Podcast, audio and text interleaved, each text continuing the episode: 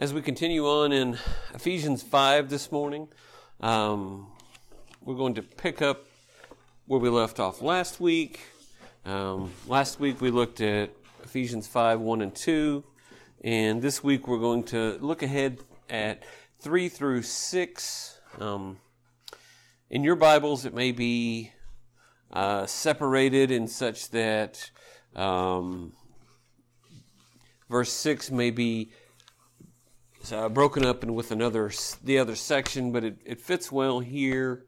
Um, as a reminder, those delineations are man-made; they are not um, God ordained. So those things are uh, they aren't always. We don't always agree with those things, and that's okay. Uh, but today I'll read for us from Ephesians chapter 5, verses 3 through 6. Ephesians 5 3 through 6. But sexual immorality and all impurity or covetousness must not be even named among you, as is proper among saints. Let there be no filthiness or foolish talk, nor crude joking, which are out of place, but instead let there be thanksgiving. For you may be sure of this that everyone who is sexually immoral or impure or who is covetous, that is, an idolater, has no inheritance in the kingdom of Christ and God. Let no one deceive you with empty words, for because of these things the wrath of God comes upon the sons of disobedience. So, why is Paul going here in his in his discussion with the Ephesians. Why is he bringing up this topic of sexual immorality? As we've discussed in previous weeks, he brings it up because this is an issue. This is an issue in Ephesus. Uh, this is an issue everywhere Paul has gone. This isn't the first time that Paul addresses this issue. Obviously, this is something that he needs to address. Last week we talked a little bit about how some of the things that Paul was teaching them, maybe it was the first time they had ever heard them in the culture that they uh, had lived in before knowing Christ. But this is obviously a problem. It always has been. Sexual sin has plagued humanity pretty much from the beginning. Um, one of the verses that I often think about uh, when thinking about sexual immorality and temptation is 1 Corinthians 6.18. 1 Corinthians 6.18, it gives us a, um, a basis on how to deal with this sin in a, specifically in a different way. Flee from sexual immorality. Every other sin a person commits is outside the body, but sexual, but the sexually immoral person sins against his own body. Paul doesn't say to stand and fight this sin. He says to flee from this sin. Flee. And we talked last week about a bear. The same, same thing. I wouldn't stand and fight a bear. I would attempt to flee. In the same way, this, this is a destructive sin.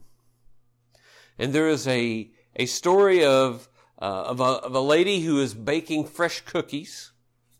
She makes fresh cookies and she puts them in a jar and she puts the lid on the jar and then she admonishes her young son not to touch the cookies until after supper. So she goes in the next room to do some cleaning and shortly she hears the rustling of the lid of the cookie jar. So she says, son, what are you doing? And she sticks her head around the corner and she sees he has his hand inside the cookie jar. And he says, Mom, my hand is resisting temptation. That is not the way we are to resist this type of temptation. We are not to see how close to it we can get before we're able to pull away. We are to flee from sexual temptation. The Bible is replete with examples of failure in this area. Tragically, these things never work out well for the people involved. God uses these things, but there are so many examples. Um, the first thing that I thought of was was Judah and Tamar. Um, I'm not going to go in depth in these things because some of them are rather lengthy. But if you want to go and read of Judah and Tamar, you can look in Genesis 38, 12 through 23. Um, but this is an, an instance where Judah is a, a he commits a sexual sin that comes back to haunt him, and it all um, and it, and it, it all balloons into a, a really bad situation. But then, obviously, you, you can look at David and Bathsheba. You can go to 2 Samuel 11 and read that. Um, this was a, a turning point in David's kingship. He could have lost everything. And not only did David suffer, not only did his family suffer, but all of Israel suffered because of this sin. If you want to go back to Genesis, you can read of Lot and his daughters. Uh, how after he they fled, um, his daughters got him drunk and took advantage of him. And that's in Genesis 19, 30 through 38. But it's it's it's very easy to find places in the Bible where this is prevalent. But it's also very easy if you go on CNN.com, you don't have to scroll very far to see some sort of scandal or crime of a sexual nature. You don't have to, to look very far in any of the news cycles to see uh, stories of pastors or presidents or any type of authority person or any person out of authority. It's in droves to see people falling to this idol of sex. The next part of the, the first verse, it, it begins with, but sexual immorality and all impurity or covetousness must not be named against you. We know that to covet something is to desire something that doesn't belong to you. In this particular context, this is a, this is a desire for someone's body for immoral purposes. This is a, a specific thing. So Paul isn't, isn't changing gears because on the first reading you say, okay, so he mentions sexual immorality and then he, he changes to something else. No, this whole section deals with this problem. Our nature is inherently skilled at twisting the beautiful things of God. Sex is supposed to be a, a good thing. It was intended to bring glory to God. The Ephesians were profaning the temples of their body by, by twisting this glorious gift of God. But guess what? The Americans are doing the same thing. The Kentuckians are doing the same thing. The, the Maysvilleites or whatever we would be are doing the same thing. And we have to be very careful to avoid immersing ourselves in this over sexualized culture. We have to, we have to be careful what we watch. We have to be careful what we read. We have to be careful what we listen to. And we have to be very careful with what we discuss with one another. I'm sure probably for many of you, licentious or lewd conversation is pretty easy to find in your workplace. It's not difficult to, to find these kind of conversations. They're prevalent. But let's look at uh, verse 4. It says, Let there be no filthiness, nor foolish talk, nor crude joking, which are out of place, but instead let there be thanksgiving. So again, in reading this, initially, at least my first thoughts were, you know, I have a problem. I make a lot of stupid jokes. You guys have have been victim of a lot of that. Um, I say a lot of dumb things that I think are funny. Mostly, I do it to entertain myself. That's kind of always been my way.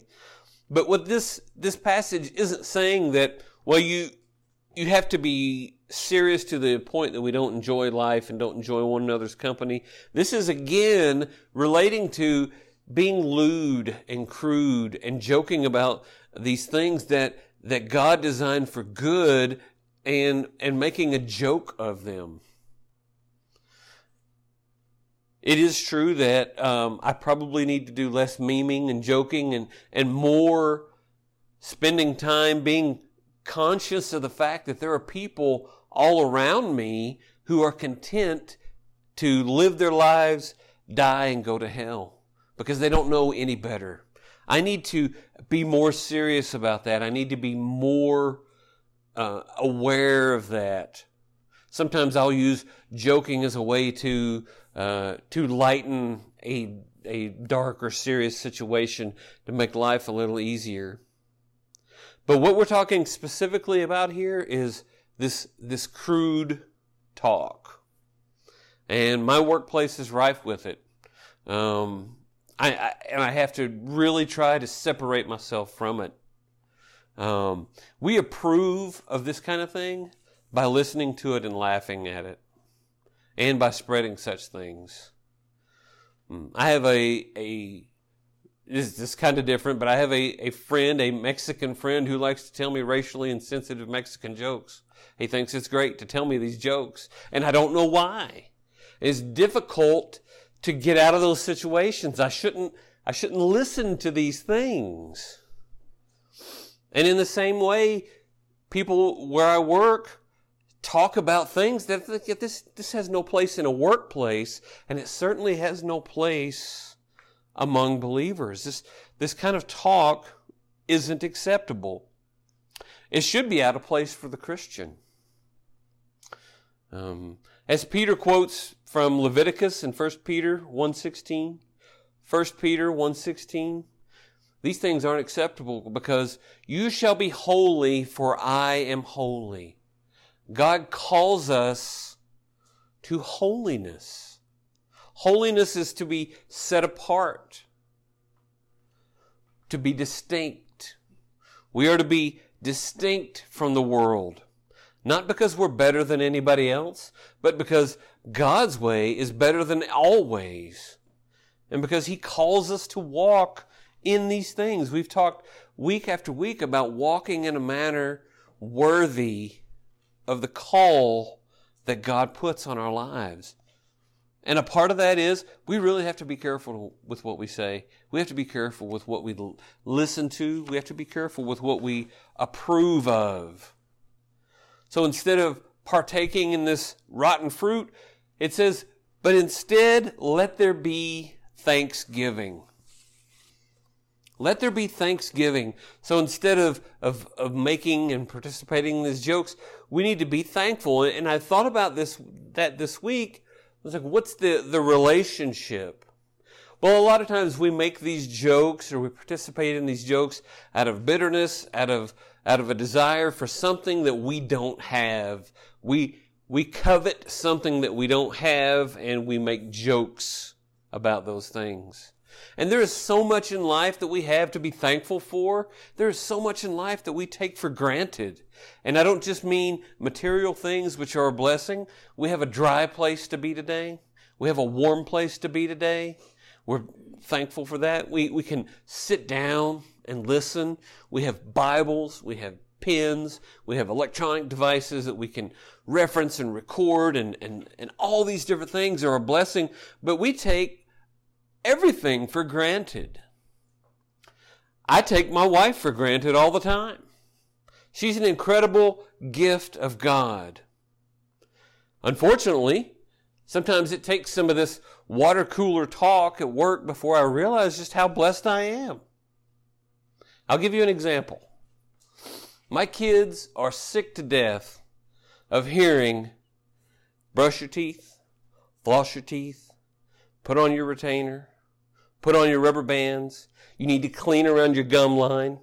There's some gunk on number seven. My kids are sick to death of hearing that. Guarantee you. I can feel it. Whenever it's bedtime, brush, floss, retain, put your bands on. But my children have never had to pull the remaining three or four teeth out of a 17 year old girl's head completely edentulous because she didn't take care of her teeth. 17 years old, junior in high school, no teeth. They've never had to do that. So they don't appreciate what it is. They don't appreciate that my wife has some knowledge that they don't have. And let's be honest, if somebody wasn't continually telling them to brush, floss every day, they wouldn't do it. Because grown-ups don't do it. Because the hygienist will say, wow, have you been, how's your flossing been? And they say, well, you know, you were there last time it happened, so, you know. So we, we don't appreciate those things, but I appreciate that. That is my wife loving my children. You're going to need your teeth. Just going to put that out there. If you don't know, later in life, you're going to want to eat and chew. So I see those things and I, and I see that as, as love. I see that as discipline. And I take those things for granted. I take so many things for granted. We take and resent God, we take for granted and resent God's discipline in our lives instead of being thankful for it. We take for granted that God doesn't want us to get into and go down paths that will destroy us. And so He discourages that by having someone read the scripture and say, don't do these things. We take for granted that God puts other roadblocks in our path. Why doesn't God give me more money? Why don't I have more money than I have? Why don't I get paid more? Why don't I have piles of money? Because if you did, you would destroy yourself. This is a reality that long ago I would say, God, why, why, why don't I have money? Why, why is money a problem? If I, if, and uh, Spurgeon says, if you were to, if God were to double what you have right now, you would still not be content if you're not content with what you already have. And for me, it, it took me realizing, you know, God is preventing me from destroying myself. So we resent God's discipline. Instead of being thankful, I haven't had a ticket or an accident in decades. Now, I'd like to think it's because I'm an excellent driver, but the reality is it's because of the mercy of God. Every day we see people who like the white line and the yellow line with equal fervor. They move from one to the next and back again. And it, it is, it is a miracle every day. I just thank God that there isn't an accident because people don't pay attention people don't pay attention. And when enough people aren't paying attention at the same time is when things really bad happen. But I, that's not me. That's not me that avoids those things. It is the, the grace of God. I'm thankful that I have a car that's difficult to speed in. It's a very small car with a very small engine. I'm grateful for that. But we, re, we resent God's discipline. It's mercy from God and I should be thankful for it. I, I should be thankful for God when I can resist indulging in the pleasures of, the world.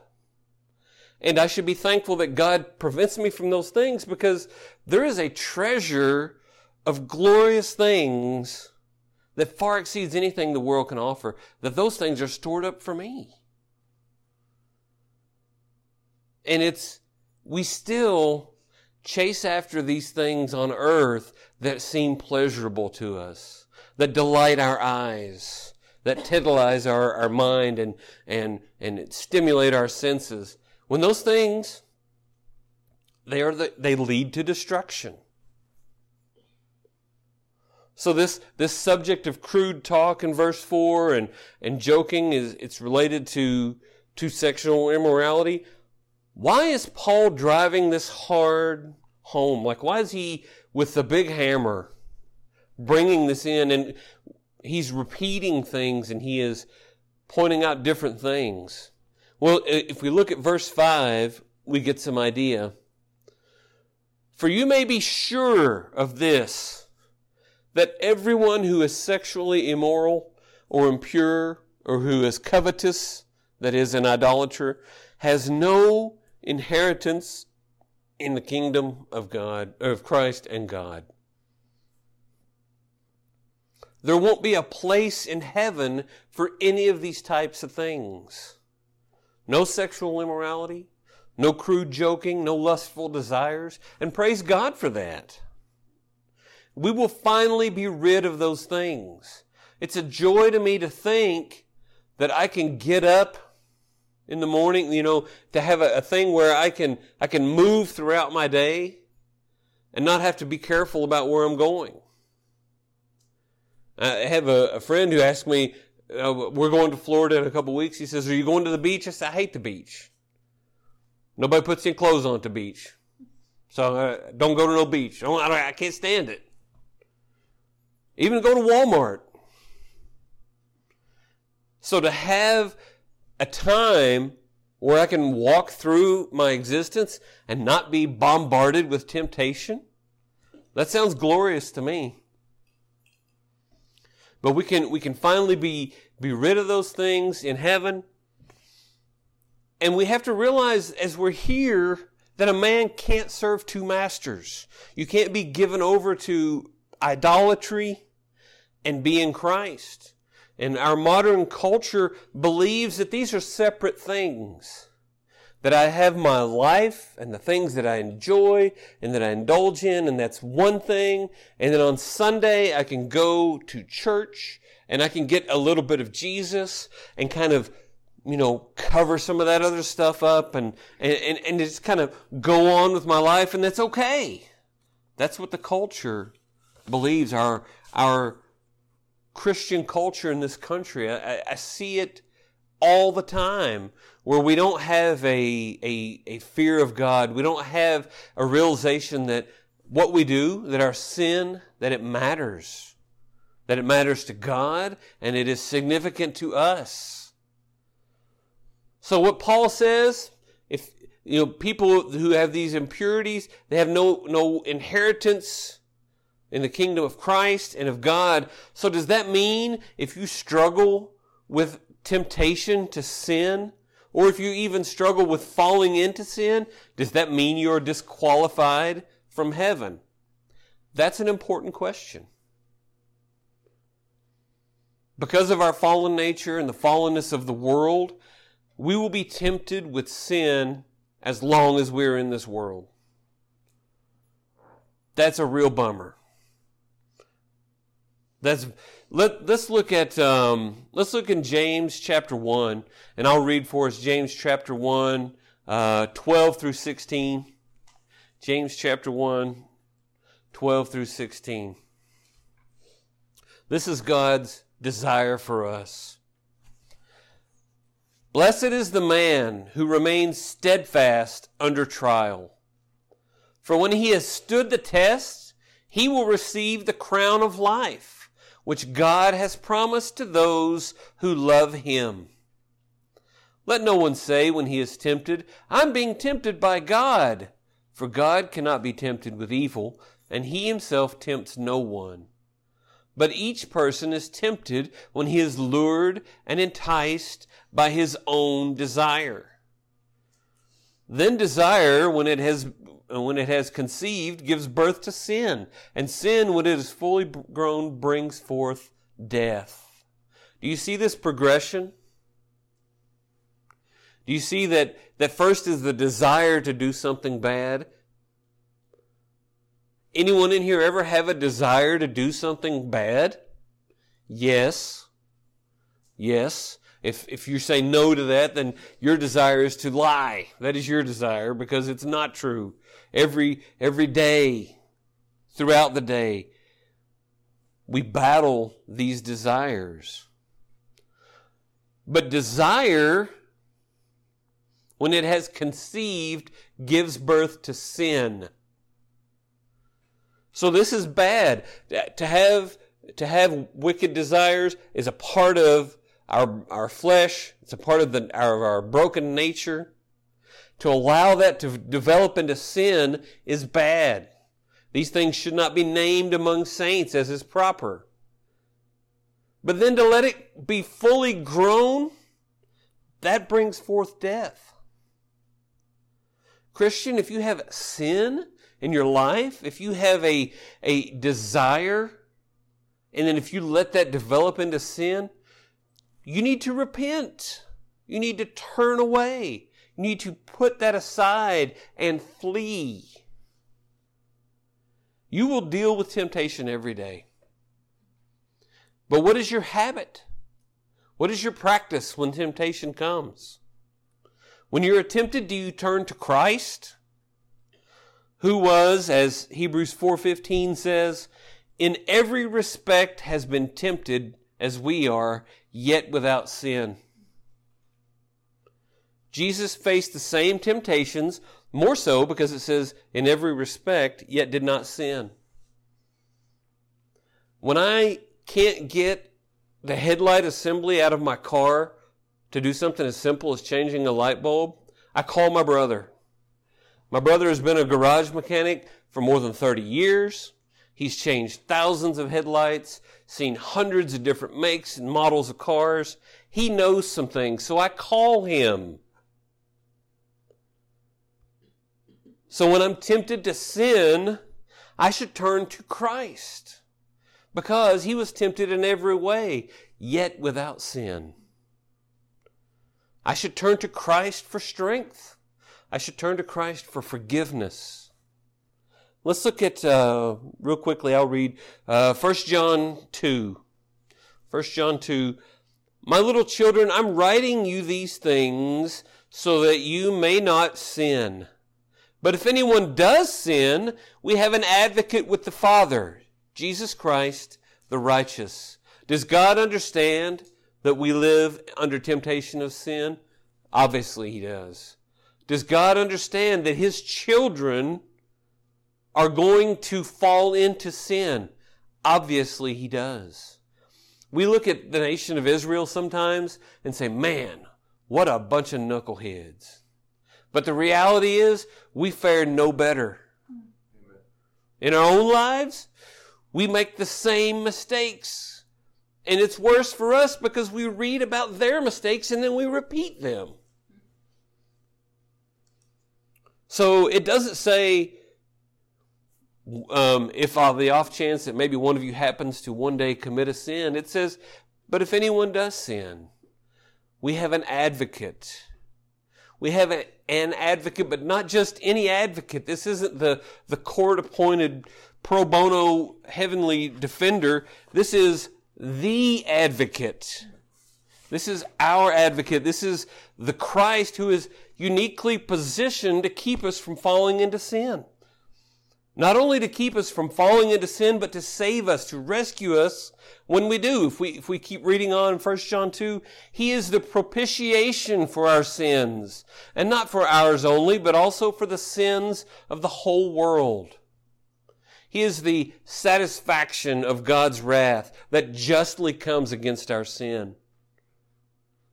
Our sin is an affront to a holy God. Jesus is the propitiation. Paul isn't saying if you fall into sin, oops, you're out. That's not what he's saying, but he, he's saying, as he said in, it says in several of his letters, examine yourselves to know that you're in the faith. Examine yourself. If your life is characterized by idolatrous behavior, repent. If you have a, a, a mindset that, that continues to lead you back to sin, repent. Turn away from these things. This is Paul saying, check, check yourselves to see that you're in the faith. John continues on and he says the same thing in, ver, in verse 3. And by this we know that we have come to know him if we keep his commandments. Whoever says, I know him, but does not keep his commandments is a liar, and the truth is not in him. But whoever keeps his word, in him truly the love of God is perfected. By this we may know that we are in him. Whoever says he abides in him ought to walk in the same way which he walked. Well, that sounds really familiar. Because Paul is calling the Ephesians to Watch how you're walking. Watch how you're living your life. Avoid these things. Do these things. Flee from this. Run to this. Are you walking the way you ought to walk? Do you walk in a manner worthy of the call that God has called you to? That's Paul's question for the Ephesians. That's my question for all of us.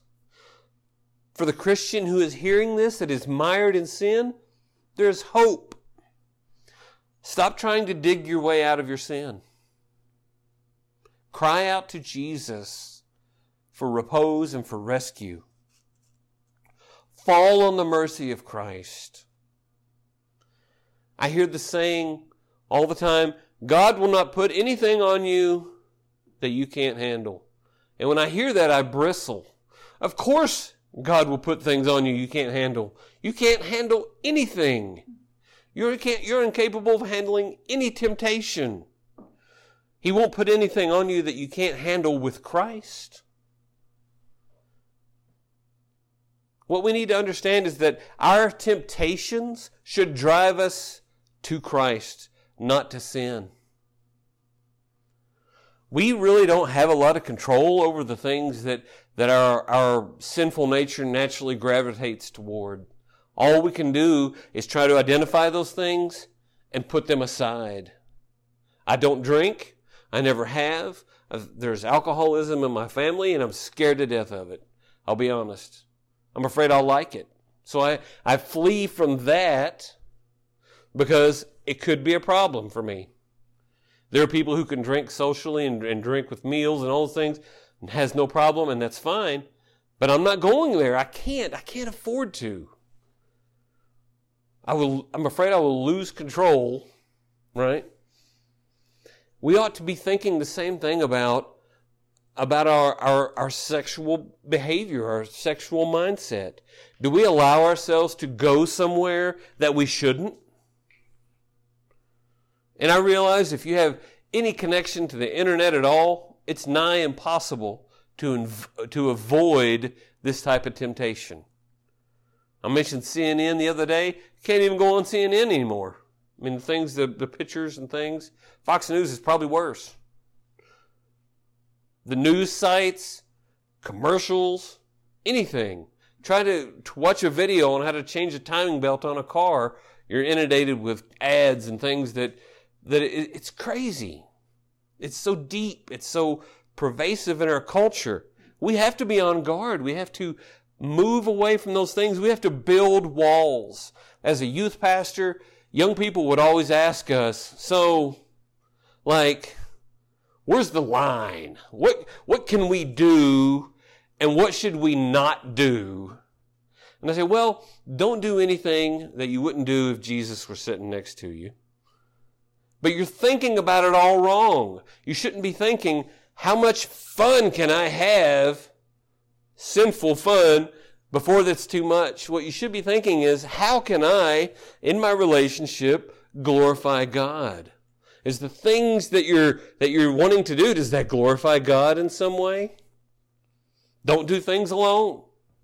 Take someone with you that would be embarrassed, that you would be embarrassed to do the things that you desire to do.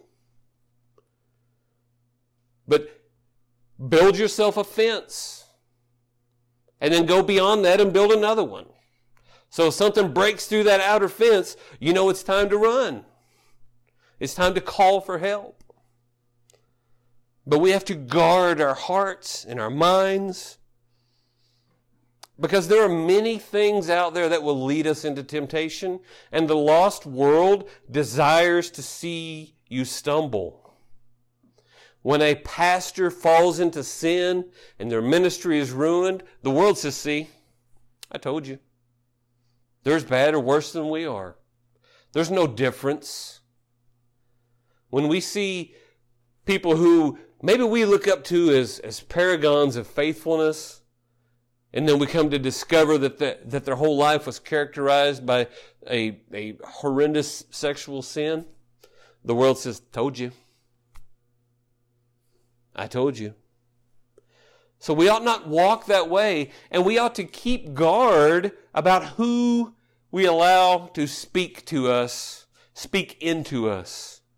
Verse 6 says, Let no one deceive you with empty words, for because of these the wrath of God comes on the sexually, uh, the sons of disobedience. Sorry, I mixed two pages together. On the sons of disobedience. So there are people who will gladly give you advice. We have a, a group chat in my work that's supposed to be for work. There's a section that a lot of time is, is not work stuff. And frequently there are a couple people that get on and, and rail on how marriage is a sham. How it has no value. How it does nothing but cost money and ruin your life. And they are trying to pull others into their misery. And it's, it, a lot of people are nodding their heads when they read these things. And the reason is because we don't have a clear understanding of how this is supposed to go. We don't have a, a clear under, picture in our lives of the way that God designed things to go. We, we talked, I think we talked last week about how we were designed to worship. And if we aren't worshiping God in Christ, we will very easily find something to worship. It's not hard. Idolatry, I think it's Calvin that says our hearts are, are idol factories. We can make an idol of anything. Idolatry will be on full display tonight. And, you know, if you want to flee from sexual temptation, one way to avoid that is, is don't watch the halftime show. I know I've, I've read who uh, is is doing that, and I think, well, that this perfectly characterizes their 30 year musical career, this over sexualization. So Paul is concerned. Paul is offering to the Ephesians, this is how you ought to walk. These are the things that you ought to flee from. And this is the, this is the solution. If you find yourself in these things, turn to Christ. Turn to the elders in your church. Turn to brothers and sisters. I, I, talked about Paul, Timothy, and Barnabas, how you should have those in your life. Those are people who help you to prevent you from falling into these types of sins. Um, there is a, a specific call in Colossians 2, I think it's 16 through 19, to watch out for false teachers, but this this call in verse 6 is a, is a more general call that you really have to watch on all sides and watch who uh, you, you let in to convince you. There is no punishment of sin. That's what the world would say. Why does the world say there's no punishment of sin? Because they don't want it to be true. If there's punishment for sin, then we're in trouble. And the reality is there is punishment for sin. And if we if we're walking in sin, then we are in trouble. My admonition today, for those of you who are in Christ, if you are struggling with this type of sin, find someone, have them help you, have them be accountable to that person. But primarily, first and foremost, go to God. God is not surprised by the things that you desire that are sinful. God is, He will not be shocked to find out that you like alcohol to an extent or that you have sexual desires. God is not immune to any of that. It's not that God said, all right, this is my spirit. You're my child. You're in my kingdom. Oh, I didn't know about that. In fact, the reason that Christ died is because of those things. So that they can be put to death. So that they have no victory over us. And understand this type of sin, it is enslavement. You are a slave to it. So, my admonition for the Christian flee. Flee. run to the cross, run to Christ, confess your sin, repent of your sin, ask for the strength to continue and to walk in a manner worthy of your calling. And if you are not in Christ today and you're here, this reality is there is a, a recompense. There is coming a day when God will judge those who live an unrighteous life. There is a day when the bill will come due. When the sin that you have committed in your life, that God will come to uh, collect payment for that. And if you aren't covered by the blood of Christ, if when God looks on you and he doesn't see his son, if he looks on you and he sees your sin, you will be punished forever for that. Today is the day of salvation. These are serious things. Turn away from those things. It's destruction. It's, it's poison. It's drinking poison. And I think again, last week we talked about antifreeze. That's why, that's why animals would drink antifreeze, because it's sweet. And it kills them. At least when I was a kid. I think they've, they've done something different now, but, but it's the same way. This sin, if you drink of it, it will rot you from the inside out. So whether you're in Christ or whether you're outside of Christ, the same, I give the same command. Turn from your sin, believe in Jesus, walk in repentance. Let's pray together. Heavenly Father, we are born into rebellion. Our nature is against you, Father. We understand that from the moment we're born. And Father, we understand also that uh, our lives running their normal course would be lives, uh, lives of, uh, of sin. It would be lives of building our own kingdom in continued and escalating rebellion. And Father, from your word, we know that Christ came into the world so that we might be reconciled to you. Father, I pray we wouldn't miss the importance of salvation in Christ, that we wouldn't miss how grand how, and how wonderful a thing it is that we have the opportunity to escape utter damnation. But Father, also, what a joy it is that you would come to us in our sin and you would rescue us, that you would save us from the very things that are destroying us. And my prayer is that uh, our desire would be for your things, and that our desire would be to put aside the worldly things, that your kingdom would be exalted and our kingdoms would turn to ash. Father, as we depart from this place this morning, I ask that you could uh, give us strength to stand against temptation, give us the strength to um, uh, confess, to repent and to walk in a different direction. Father, I, my desire is that Redeeming Grace Fellowship would be a, a community that walks in a manner worthy to our call. Not so we could be glorified, so that you may be glorified, and so that your name receives the glory that it's due. Father, help us. Walk with us. Let us see the, the wrong way within us and put it aside. And Father, as uh, as we depart from this place today, I pray that uh, this would be our desire every day, every moment going forward. That we would put to death the deeds of sin in our flesh, and that your name will be exalted. Lord, we pray this in Christ's name. Amen.